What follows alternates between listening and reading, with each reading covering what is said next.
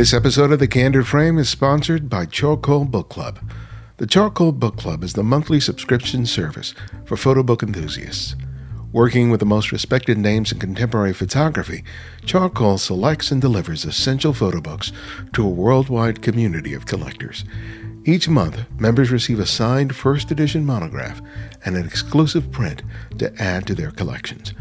Join the club by visiting charcoalbookclub.com and use the promo code TheCandidFrame at checkout and receive a 10% discount on your first membership payment.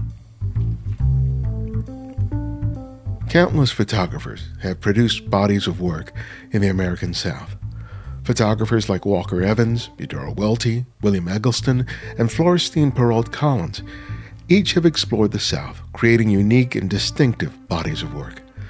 The region's beauty, history, and lingering contradictions make it an incredibly rich soil to turn as a creative.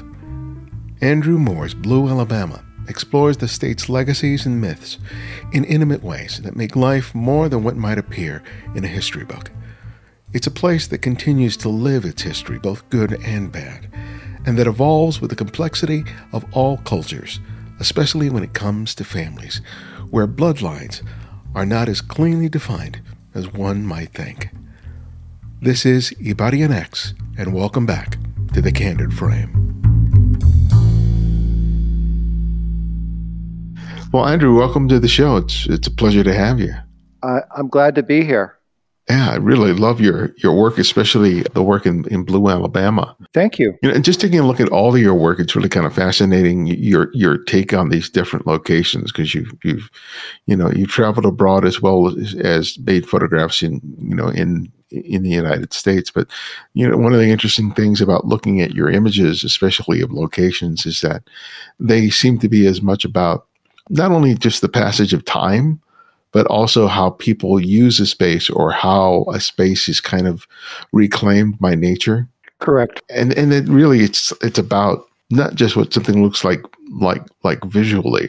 And that's really kind of fascinating. When did you start understanding that that was part of what was inspiring the way that you you would see a scene? I mean, I, I, I kind of have to go back to my kind of my childhood. My, my dad was an architect.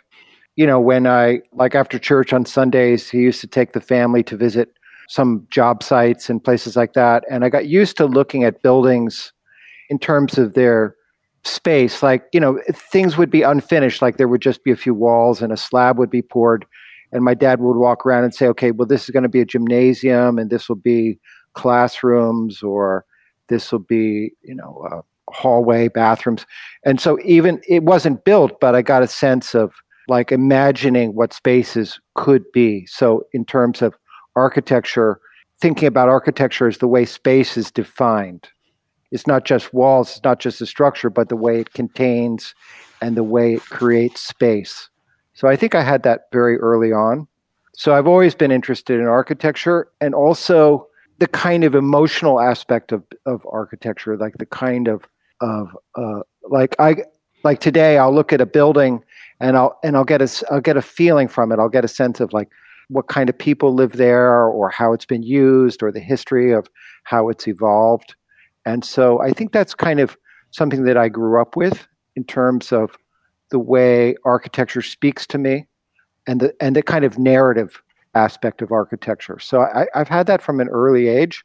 And then over time, I've grown to appreciate the way architecture is a kind of witness to history and it and it kind of tells the story of our times.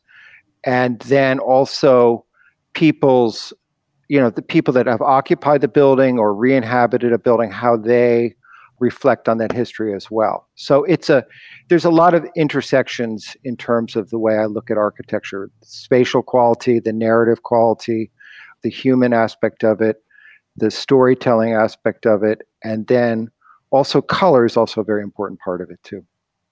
You know, your images in, in Detroit, but especially the ones that you did in Alabama, really kind of resonated with me. I live in Los, Los Angeles, and it's in Los Angeles is kind of a, a strange city. It's it's it's not a city that really has held on to its history. Correct. It's always trying to reinvent itself. So there are a lot right. of places that, you know, that may have had a long history or legacy that have just been sort of mowed down and you know, I remember a period during the 80s where it seems like everything was getting stripped out, uh, toned down just to make yeah. up for strip malls. Correct. Right. Yeah. And there would be very little pockets where you could really go to a, a building or a location or a neighborhood and really get a sense of what had passed passed along. That was always something that really struck me when I visited other locations. Yeah. You know, like yeah. like New York or certain parts of the Midwest, where you would see and feel the history of, of a place. Correct. But then, you know, it's the challenge though for a photographer is to be able to more than just document what the place looks like and able to sort of convey that that sense of that passage of, of, of time. But what are the things that you found that you gravitate to? What do you look for? Oh, well, if I could just speak to the LA thing for a second, because sure. when I did my show on Havana back in 1999, uh, Julius Shulman happened to be in the gallery and came by and saw the pictures and was kind of amazed and invited me out to LA. And so I kind of I, I stayed with him a couple times at his place up off of uh, Woodrow Wilson Drive, and I love Julius's. I mean, I wish I could go back to LA in the 40s and the 50s when he was shooting, and the kind of paradise that it seemed to embody, and this kind of idea of the future, and this this, this idea of you know this trajectory into the future, which was so, which he he captured so well, you know. And I've shot in L.A. occasionally, and it's tough. It's tough to find the kind of vibe that I'm interested in out there. I really have to dig for it, and because it's also been so used in the movies in so many ways, very very hard. I mean, I, I find pockets of things as you mentioned, but it's it's a very tough place for me to to photograph in, and I and I've tried that. I have a couple pictures though. But anyway, um, back to your original question, which was, what am I looking for, or how? Can you repeat the question? Yeah, it's it's kind of you, you, can you can find a really sort of an interesting looking building that seems to have you know wear, and then it feels like it's lived in for right. Right. Um, but that doesn't necessarily mean that it's going to quantify into a photograph that really is as evocative as I True. experienced in, in in the book. And I'm just yeah. trying to understand what it is that you're looking to, or, or what what you find you respond to that in terms of making a photograph because you're not shooting you know endless frames on a digital camera. You're working with large format color film so you have to be very purposeful about what you're doing. Let's just take alabama for for example. I got really fascinated by these houses made of very dark wood or they'd aged to a very dark almost like a kind of tobacco brown black color. And it turns out that these houses were made of a material called heart pine, which is the kind of center of these ancient pine trees, you know, four or 500 year old pine trees that, you know, when people first got to Alabama, started cutting down trees, they're, these magnificent old trees. They were used also for ship masts occasionally. For me, it was a kind of antithesis to the kind of southern white plantation Greek style homes that we we imagine we you know have been associated with the South, and and uh, so it was very pointed that I was going to use houses that were sort of this dark brown black color that that was that was kind of the metaphor a kind of antithesis to these large white antebellum homes that you see all the time and been photographed a million times. So the color the material and also thinking about the history of photography in the south and taking a kind of very different approach to that in terms of the just the the kind of feel of it, you know, this kind of very aged, dark quality, almost gothic in a sense, but not not uh, not like a not like a horror film, just something that had a kind of deep authenticity to it, I would say. So oftentimes I'm kind of playing against type, but generally the pictures have to have a complexity of emotion. Like they they'll they'll have this worn qualities, you said, kind of lived in quality. But then there also has to be something kind of hopeful or some like somewhat like the struggle, the resilience, the creativity, the defiance that all these things have to also be measured into that at the same time. You know, I mean, that's why Cuba was such a, an amazing place because you had people living basically in houses that sometimes were missing roofs or walls but but their their their their the, the will to live, the will to persist in that situation is what made it so deeply powerful for me like the, the the the kind of despair and hope at the same time. And it's a quality that so i'm looking for a kind of emotional complexity also in the whole situation the building the, the person who lives there how they've inhabited it it's a kind of uh, rich emotional brew that i'm looking for. How did you come to decide that uh, alabama was a place that you wanted to explore? Well it took that project actually took seven years because i was originally commissioned by a gallery in atlanta Jackson Fine Art that I work I've worked with for many years, and they were interested for me to create a portfolio about the South, and this was back in about 2012, let's say. There, there's a long kind of story behind it, but basically, I scoured the South. I was back because I'd lived in New Orleans. I was in New Orleans. I was in Virginia. I was in the Carolinas, both in South and North Carolina. I was in Georgia, Savannah. I mean, I, I, I northern F- Florida. I mean, I, I kind of visited uh, even Mississippi and the Delta, which turned out to be like you know Mount Eggleston was kind of everywhere there. Um, and I, I kind of came to Alabama because I, I, I met some folks who were very hospitable to me, who introduced me around, and then I realized that uh, Lower Alabama or the Black Belt, I mean, they're they're they're overlapping, but basically because I was also in northern Alabama at one point, but the, the kind of central part of the state had so much history to it, especially in terms of like the whole evolution of like Andrew Jackson kicking out the Native Americans and uh, the the planters that came from Virginia and the Carolinas and these huge plantations, and then after the Civil War, the imposition of Jim Crow and peonage, and then you know the vicious racism of starting after you know when when reconstruction ended. I mean that's when it began and it went on for almost 100 years and then you get into you know the 60s and the civil rights movement.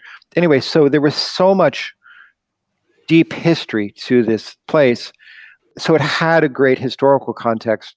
And then it also had the legacy of like this kind of post civil rights era like okay well what happened?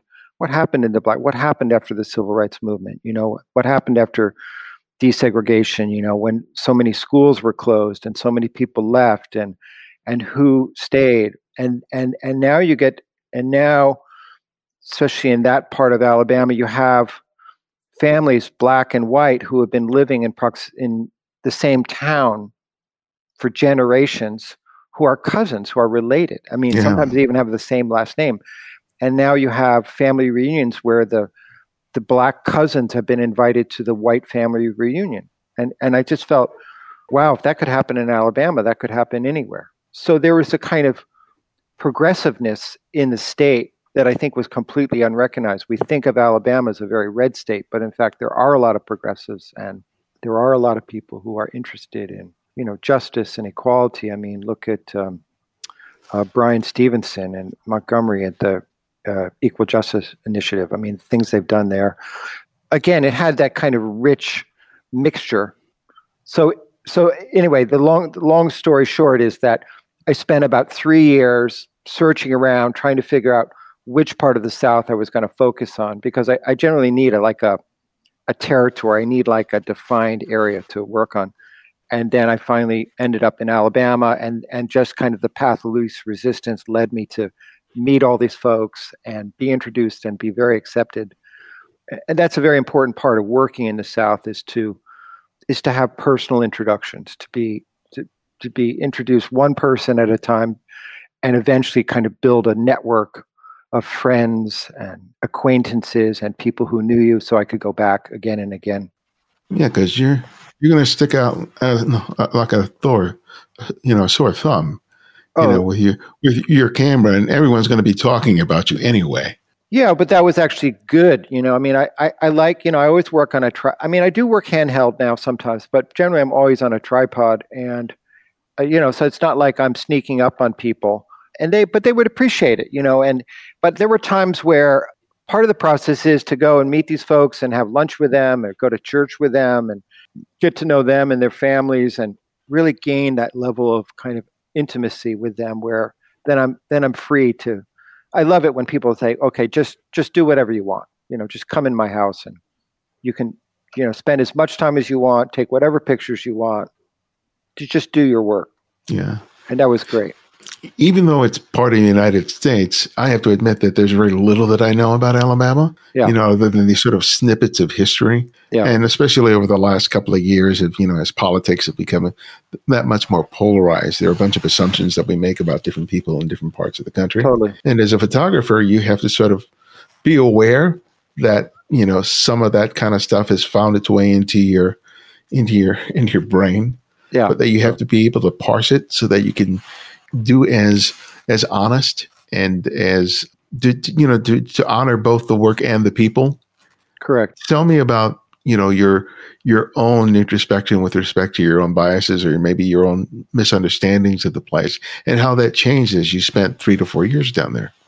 That's a very good question. That's a very real question because in some ways it was my own kind of coming to terms with race and racism and my own biases in you know and and and dealing particularly with blacks in a, in a context i mean in on their terms and in terms of their their place you know like one of the hardest things was to show up at someone's home who's an african american and try like without any introduction without any like phone call beforehand from a friend just showing up knocking on their door or doing yoo-hoo from the front yard and getting them as a white person to trust me, you know, because the history is that a white person shows up at your home and so they're going to try to take advantage of it. They're going to try to get something and you're, you know, it, they're going to be on the downside. So that was a very challenging situation. Also, my white friends in Alabama, this woman in particular, Lucy Hicks, who helped a lot with the book. I mean, she'd grown up there, so she was very comfortable. She she'd grown up around black people. She that that was part of her world. It was second nature to her. She had no, but for me, I didn't I didn't grow up there, so I I I had to learn a whole way of under like understanding the history, kind of coming to terms with my own uh, biases, I guess, in some sense. And what I came away with was like just the incredible bravery of the people in the civil rights movement, the incredible struggle. I mean, if you know, I, I re- ended up reading a lot. Uh, there's a book called All God's Dangers that just is like the most mind blowing book about the experience of being black in the South in 1910, 20, 30, about what what it meant, how how white people could just take advantage of you, get you in jail, get you killed for nothing without any retribution, and the utter cruelty of that, and yet at the same time, the spirituality that those folks embrace, the way they would talk to God, the way they mm-hmm. address God from their heart directly, their level of spirituality is what preserved them, kept them going, I, I believe. And that was another revelation, like the the you know how the presence of God, the presence of the the, the power of believing in an almighty really is what kept people going in under the worst possible times. Yeah. So it was a it was a it was a lesson. It was more than just a photo project. It was really a kind of revelation to me about what what those folks went through. And it's only about maybe a generation or two during the time where when sort of Jim Crow collapsed. But that collapsed, but you know, yeah. uh, where where, where it changed dramatically. Yeah, yeah. But what's interesting about the places that you visit is that, and, and you kind of allude to it a little bit, is the fact is that you know you have these generations of blacks and whites that have lived with each other. So right. their, their families not only are maybe be related to each other, but their their you know, their families were were shaped by the dynamics of Jim Crow and going even further back to to yeah. slavery, where ownership was there. Is that Correct. they they are all tied together in in a, in a particular all way, tied, and I think absolutely. You know, there's a legacy there that holds them together. That's something that's that for people who live in the city, they don't have that. No. And so it's it's really kind of interesting to see in your photographs how you see little evidences of that throughout these environments. Because even though you're you know you are making portraits of, of, of, of, people and environmental portraits, but it seems like the good mixture of, of, of images just sort of give you little clues to the existence of all of those things in really interesting ways. It, it is, you know, that's a good point. I mean, because that's, I mean, I, I intend for the work to be, it's not editorial, it's more subtle, and it really is presenting like little facets of, of a big story. And then hopefully all those little pieces fit into something larger rather than editorializing.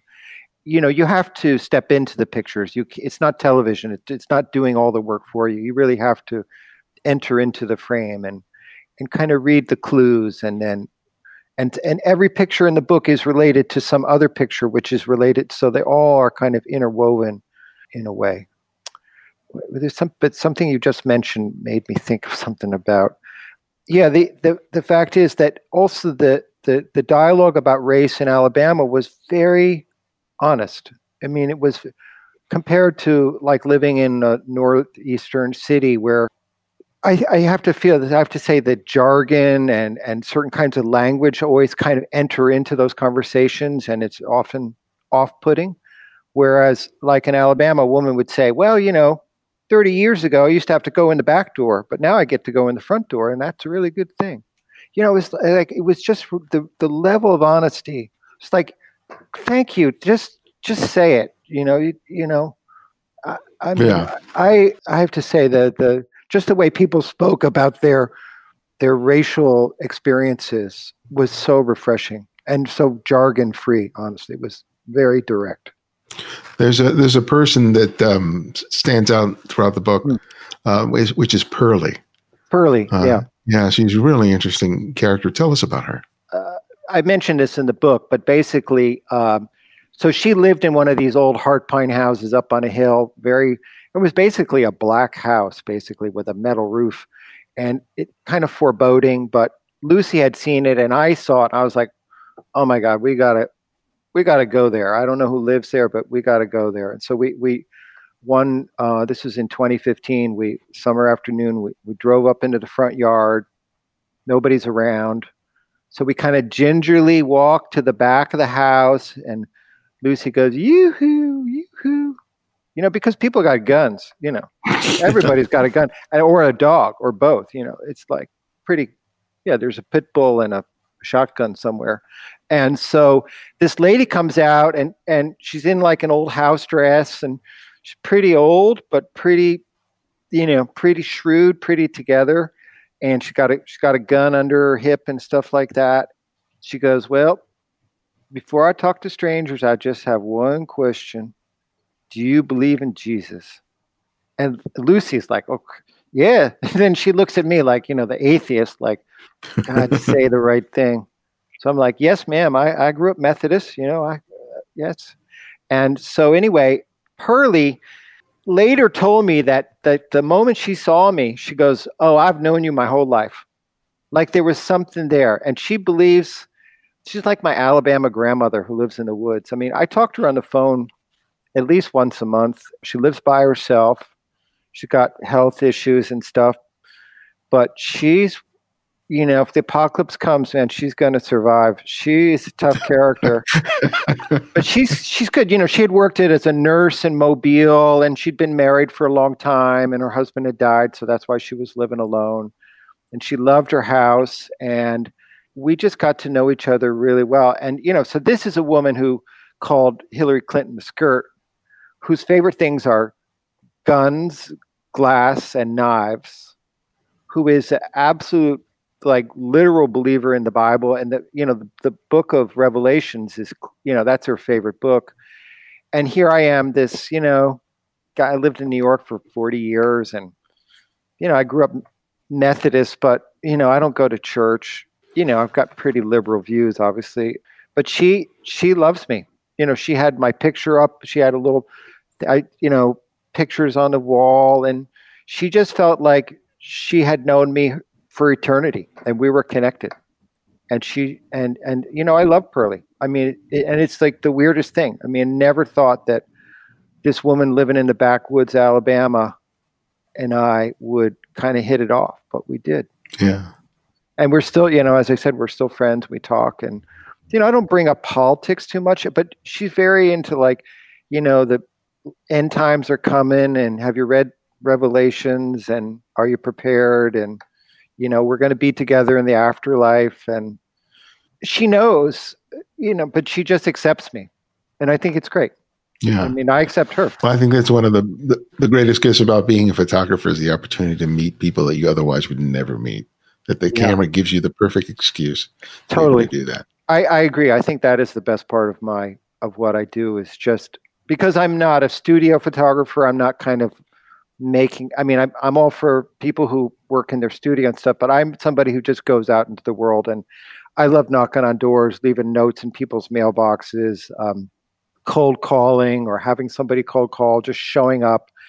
You know, I've got like a few a moment to kind of make up make establish that I'm like I'm okay, like they can trust me, like and eventually they'll invite me into their home and I can take pictures of their bedrooms or their bathroom or I'll get a portrait of them. But you know that there's some I, I guess I, I'm kind of non-threatening in a way or something, but I that's a big part of what I do is is is is getting people to trust me and then gaining access that way and then giving back.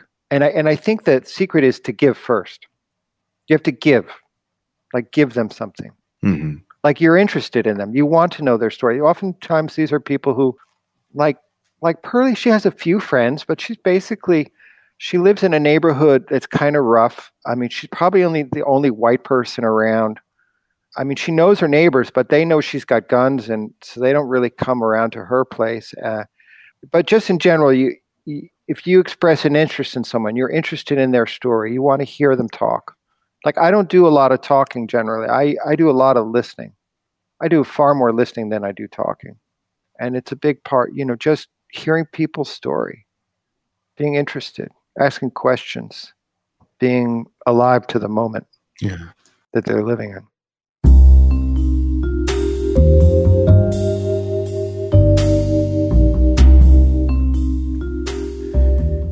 If there's one reason why I think you should check out our sponsor, Charcoal Book Club, it's the great selection of books they've offered their members in the past.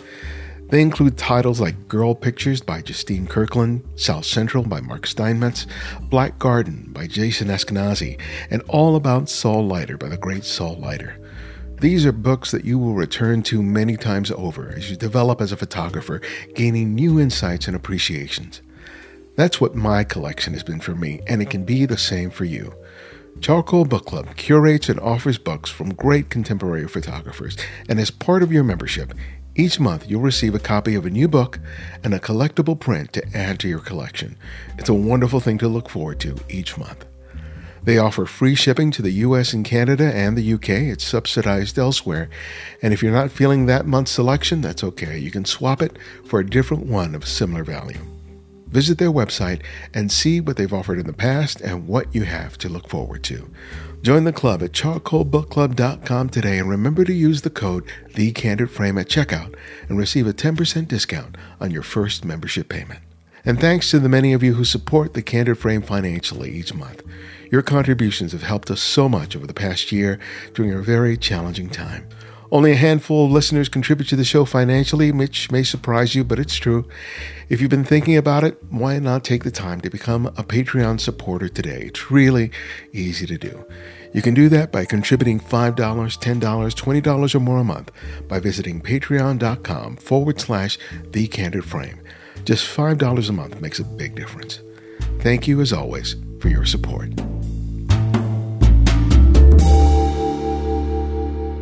So, over the span of the years that you were there, you would periodically go down there. How, what was a long, you know, what was the average time that you would spend down there? Would it be a couple of weeks, or how? How did you sort of schedule it with your with the rest of the work that you're doing, you know, as part of your normal life back? back well, home? I mean, relatively, Alabama was pretty easy to get to. I mean, I could fly from New York to Birmingham directly. There was like one flight a day. I probably ended up going about 20 times over those three years, three and a half years. And a good trip, like I would go for two or three weeks and then regroup and then turn around and go back for another two weeks. I probably spent about almost four months, four or five months there. So, you know, usually if I go and I shoot for like two weeks, two or three weeks, I'm kind of like out of ideas, out of, you know, out of momentum. I think that's a that's a it's a good like, and I work every day, so you know, after three weeks, I'm kind of like, okay, I need to regroup and see what I got, and and and that was one of those projects where the later pictures got better. Like the first pictures were terrible. I made so many bad pictures in the beginning, and then once I finally got kind of in the groove and got closer to people and got the kind of access that I wanted, it got better. But it was tough, tough going. Describe the difference between the bad pictures and the good pictures. What were you seeing or not seeing? So I would say a good metaphor is a bad picture is where you're on the outside looking in towards okay. something. And a good picture is when you're on the inside looking out. And it was primarily the, the, the access and the and the sense of intimacy that you were feeling that was that was reflected in the photographs? Yes, and then also in the beginning, I had like four or five people, and by the end, I had like two or three hundred people that I knew to call up or to visit or to visit again and stuff like that. So people were making calls for me at that point, which is what, which is one like there was a lady named Martha Turner in Demopolis. I mean, she must have called like every family she knew to say, "Hey, I've got this photographer, and can he come poke around in your attic?" Or you know, I heard, you know, you know, you've got a view in your backyard or something, you know, just I had a lot of people making calls on my behalf as well. Before this, you did, uh, did Detroit, which I think was the the first project that you had done in the states. No, before um, this was the project out in uh, Nebraska, South Dakota, called Dirt Meridian. Dirt Meridian, okay. But I was kind of curious to sort of contrast how you saw the work that you did outside of the United States to the work that you were doing in the states? How did you see that that work was sort of an evolution of what you had been doing previously? Totally totally. I think when when one is younger the idea of like going to exotic places and and and being in something completely completely out of context is very exciting. But what i ultimately found was that like you know i was in cuba i was in bosnia then i was in russia and then the last project I did, which I never published, was I was in China. I was in Vietnam and then China, and and and the, I mean, I spent a month in China, and I didn't I didn't get one picture that I liked, or there was one picture, but it was out of focus or something. And and I realized like I didn't know anything about China. I didn't know anything about the culture. I didn't know the language. I didn't know I didn't know what anything meant. I was looking at all this stuff, and it looked int- it looked kind of cool, but I I had no personal relationship to it. And so I wanted to come back to my own countries. And, and so if I was in a if I was in a building and there was a bunch of garbage on the ground, I could look down and I could identify, okay, that's that's a newspaper, that's a candy wrapper. I used to eat that candy. I, I would know I would know what the garbage was. I would know I would know I would know I would have a context for what I was looking at. And so that's when I decided, okay, I'm gonna go back. I'm going to go to Detroit. I got invited by some folks, some urban explorers to go there. And I know Detroit. I, I had friends from Detroit. I'd been to Detroit before. I'd shot pictures there. I knew people. And I knew about I knew the history of Detroit. I mean, everybody in America is related to Detroit in some sense through the cars, car culture, uh, if not other things, and music. Um, so I, I eventually kind of burnt out on the whole idea of doing like foreign travel and and the kind of exoticism it just it just didn't make any sense to me anymore. So that's why so i really wanted to come back and focus on my own country. You're from new york. Do you find it difficult to to photograph that locale even though you are very familiar with it? I took pictures of new york in uh, early i mean i've been i lived in new york 40 for 40 years and and in the early days i, I took pictures in downtown Manhattan. That's in the early 80s. And then in the early 90s, mid 90s, I took pictures of Times Square before it was renovated. And after that, I have to say, I did probably like Staten Island. I mean, I shot all over, but I never really focused on a big project after that. It is hard to photograph the place you live in.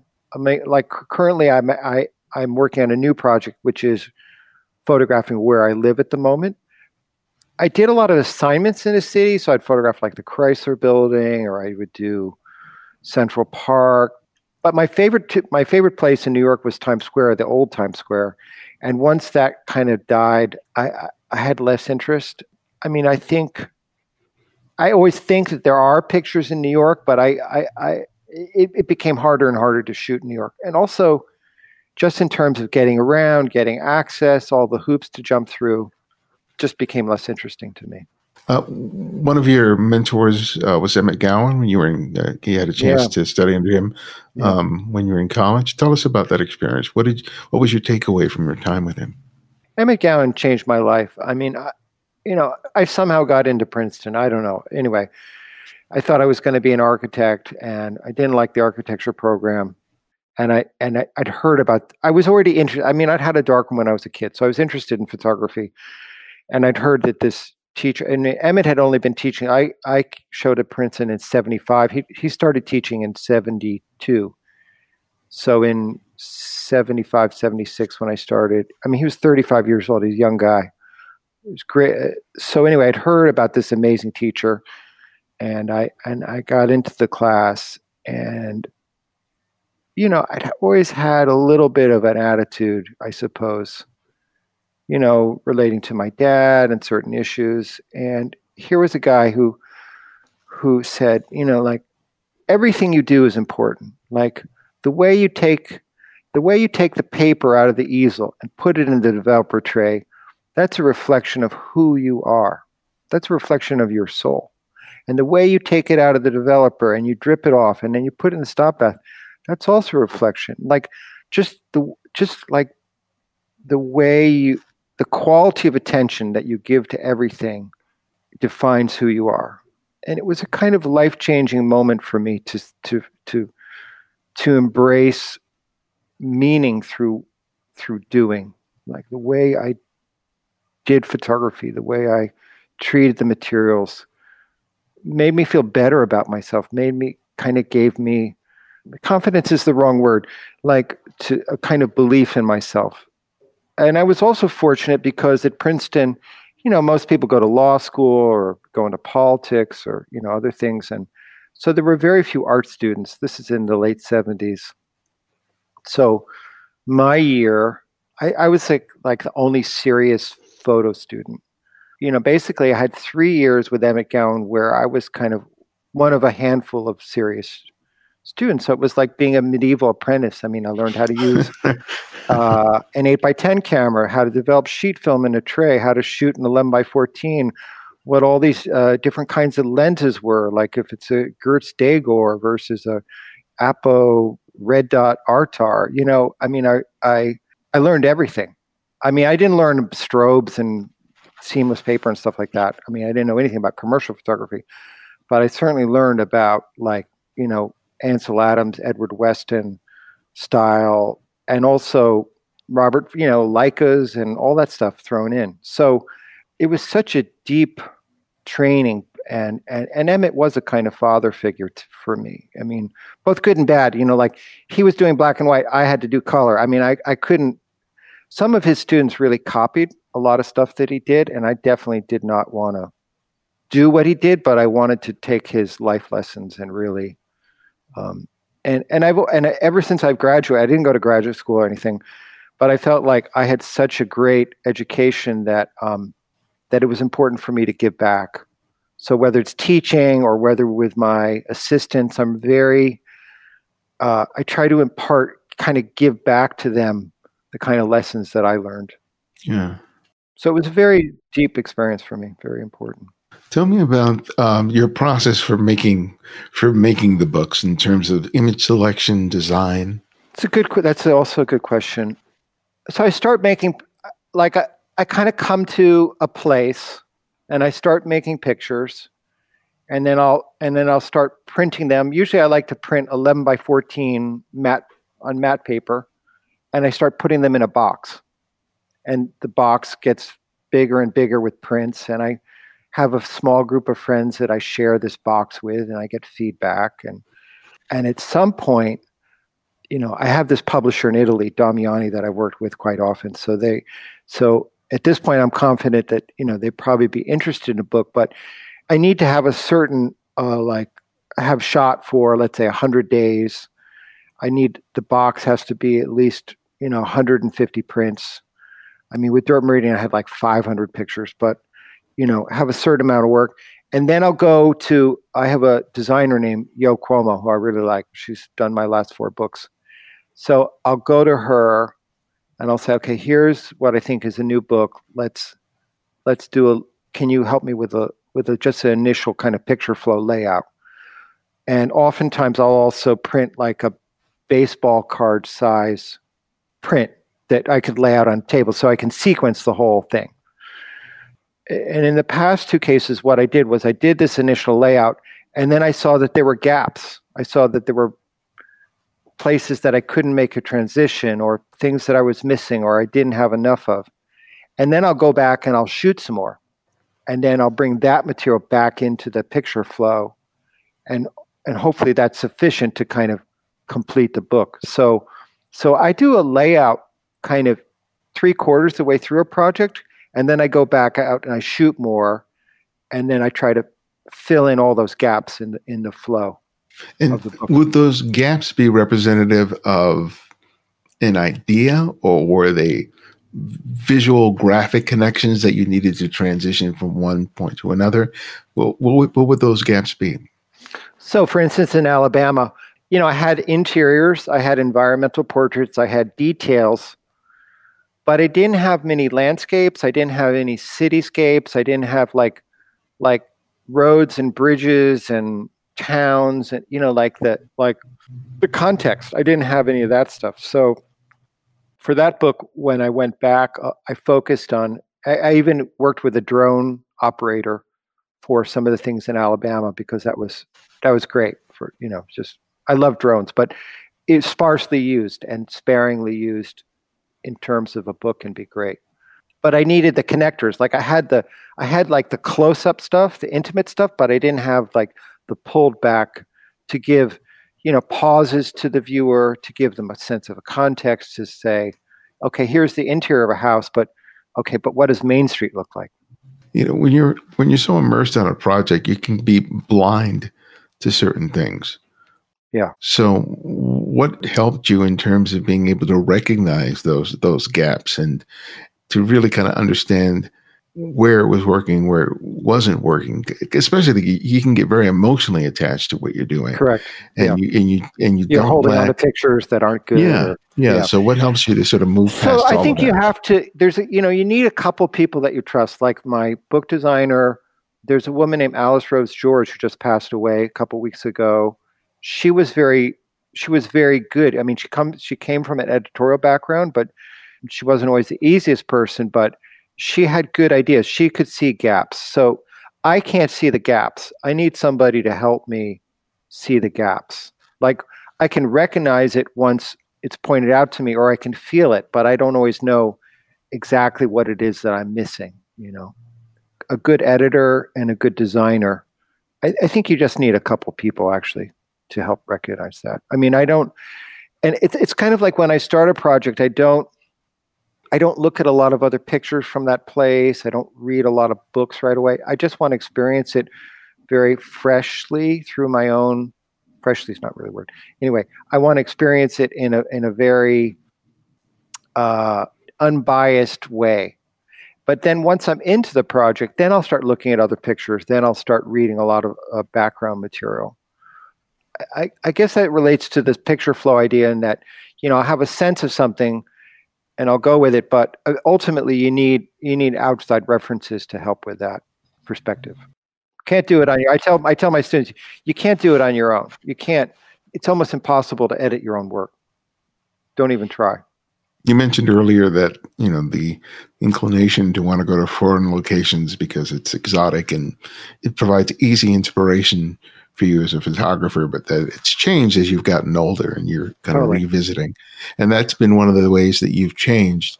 But how have you say you've changed as a photographer, either in terms of your your process or the way that you see as a result of both getting older and also shooting closer to home? I have to answer that question in a couple different ways. Uh, I mean, I think if you look at the, tra- the trajectory of my last three books, which would be Detroit Disassembled, Dirt Meridian, and Alabama, I mean, clearly I'm shooting more people in general these days, and I'm closer. I'm doing more sort of portrait like things. And this is partly relates to the Shulman thing, where I think the hardest thing to do is do a great architectural scene and then incorporate a person, a figure very naturally. Very, it's very challenging to do that. And that's one of my, my, I mean, I, I have some work in Cuba that it worked out really well that way. Uh, Russia, maybe less so, but I think Detroit was such a, it was a powerful project for me but I'm never going to experience another. There'll, there'll, never be a place like Detroit in my lifetime. Nothing quite like that. Not uh, the devastation, the abandonment, the kind of horror of it on that scale. I, am never going to see that again. Um, so uh, it made no sense for me to do another book like that. The Dirt Meridian book was kind of a challenge because that was about photo- photographing nothing. That's like, how do you photograph nothing? How do you photograph emptiness? again, it's an American theme, like the kind of wide open, the frontier, the prairie, the yeah. the open spaces. That there's it's endless space, and yet, you know, the flip side is it's empty. You know, and and so, and and then I would say Alabama's more was much more about my own kind of coming to terms with race in America and what it meant to me as a as a white person. How what perspective? What could I add to that as a as a white person? in a way, I've moved closer to to incorporating the human presence in my pictures more consciously. I still love the low hanging fruit. I mean, give me an old decrepit house. I mean, I can't resist it. I mean, it's like, it's like, yeah, it's like candy for me. So, I mean, I'm always going to have that, but I like to push myself in new directions. For instance, at the moment, I'm, I'm, I'm, um, well, you're gonna, you're probably gonna ask me that later, but um, so getting closer to people, incorporating more people in the pictures, and having them really fully integrated in the narrative of the architectural frame. So, I mean, I want it all. I want I want the architectural narrative, and I want a human narrative, and I want it all tied together, and I want there to be that kind of emotional complexity that I like. Yeah, because I, for me, that's one of the things that I'm I'm interested in exploring. Is I've always been uh, I've enjoyed setting, you know, the set yeah. of the stage, but totally. being purposeful about bringing someone in is is whew, man, that is a challenge because you have to because right? you got to strike a balance between the two where one doesn't outweigh the other, yeah. and it is, and it's really interesting how you how you choose to place them in relationship to each other with respect to composition, totally. but then also being aware about line and light and shape and how all of those things can both subtly and dramatically shift the tone of a photograph. Absolutely. And I think Julius was a kind of master of that because, you know, he'd bring in friends or models or the architect or something. And just the way the guy's got a towel around his neck and he's holding the towel, but he's kind of turned away from the camera and he's looking over at the girl on the chaise lounge. I mean, he posed all that stuff, but it looks so natural. I mean, he was he was really good. I'm not as good as posing people, but I I uh, I want them to have a purposefulness in some way. You know, it's very. But I think that it, for me, that's that's always that's still the challenge is is a setting with a purposeful figure in it. Yeah, there are two of the images in the book that I really like, and they're both of uh, people uh, at a at a storefront at a counter there's the oh, one yeah, elderly two. white man, man yeah. with a bald head, and then there's a black woman in a similar yeah. store. I love those images, and I think that with those two, you really are successful in being able to do that because you you graphically produce a really interesting shot. You also provide context in terms of the relationship between those figures in the space, and that's probably one of the easier ones. Yeah. relatively to do Right. because it, it's there. It's there. Right. Yeah. Right. But I mean, that, but I like the fact that mm-hmm. they're looking right at me. That that you know, I like eye contact. I think is very important in general for these situations. It's unlike a Julius thing where it's like, oh, that was like a architectural record sort of thing. But those two pictures are meant to be kind of a pair, you know, like past and present, Yeah. black and white, obviously, and and some humor also in there. I mean, he's got he's in a town called Pine Apple, and he's got a pineapple shirt with pineapple suspenders and stuff like that. And she lived in a town called Pink Bottom, which I think is amazing. Uh, and and her her store was called the Purple Bowl. So she lived in a town called Pink Bottom, but everything was purple in her store. So go figure. And the other shot that I think is interesting is the, the of the of the fellow in the um in the black cemetery. It's overgrown, you know, and that's really a, a sort of interesting photograph because with that, it's not doesn't come off as something that's purposely posed, but it does elicit some of the things that we're talking about in terms of sort of the relationship between the figure and this and the space, and um, that's the kind of shot that oftentimes I find difficult to see in the moment, right? Because so many things are very are fluid. There are things that are fixed, but also things that are fluid, and then you have to make choices almost on the fly. Totally.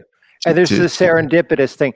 You know, that he he's he was an elderly gentleman. He was he's a historian and a writer. So he discovered this kind of discovered was kind of taking care of this former uh, African American graveyard up on near a plantation.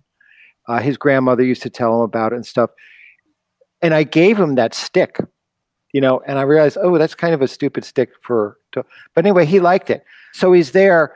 And then I realized later on, like, he died like within a year of that photograph. And he's thinking about his own death. You know, he's thinking about, I think he was even buried there. So he's Oh, thinking, wow. like, you know, this is where I'm going to end up when I'm dead.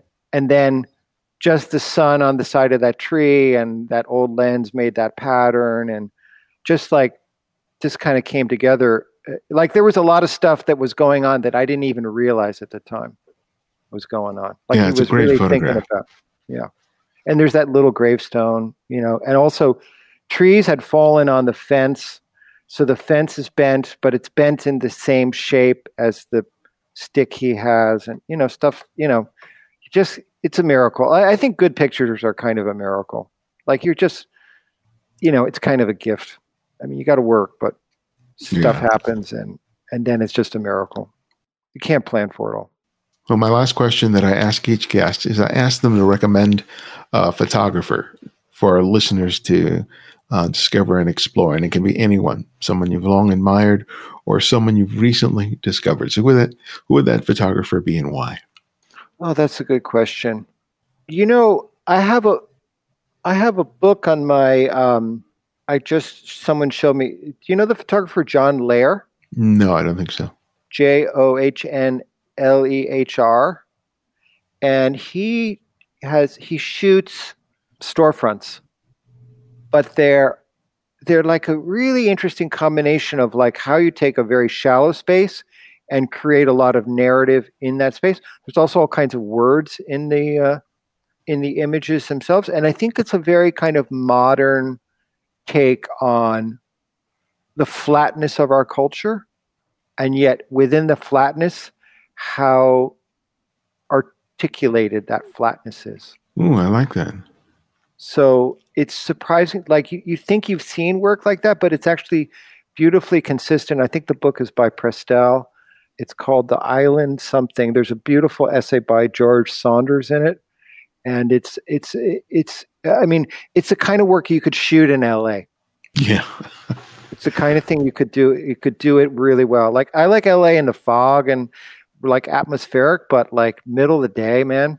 Oof, tough. Yeah, it's tough. It's tough. It's tough. I mean, early morning or on a foggy evening or something, but otherwise, whew. Well, thank you so much for making time for us today. I really enjoyed the, the work and the conversation. Really appreciate it. I really appreciate it too. I, I, I Ibarionex, Yeah, you got it. Ibarionex. Uh, I am, I'm grateful for this opportunity and th- thank you for this very thoughtful, interesting time with you.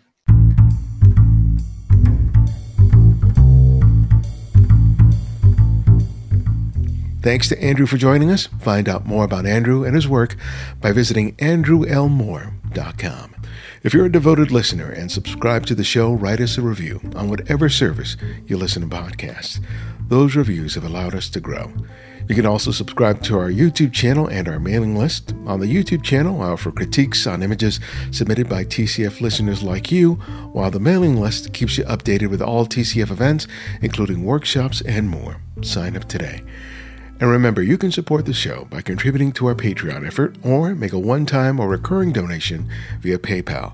Thanks to Christine Barker, Kate Buckley, and Don Holycross for their recent contributions. We also provide a series of ebooks on photography available for purchase on our website. It's my way of sharing my experience and knowledge and another way for you to support the show. And if you can't find every episode of the show on whatever service you listen to podcasts, download the Candid Frame app, which is available for both Apple iOS and Android. And because of your generosity, it's free to download and use. No additional purchases are required. The Candid Frames audio engineer is Martin Taylor, who you can find at theothermartintaylor.com. The show's senior producer is Cynthia Parker, and our music is from Kevin MacLeod, whose royalty free music can be found at incompetech.com and this is Ibarionex, and this is The Candid Frame.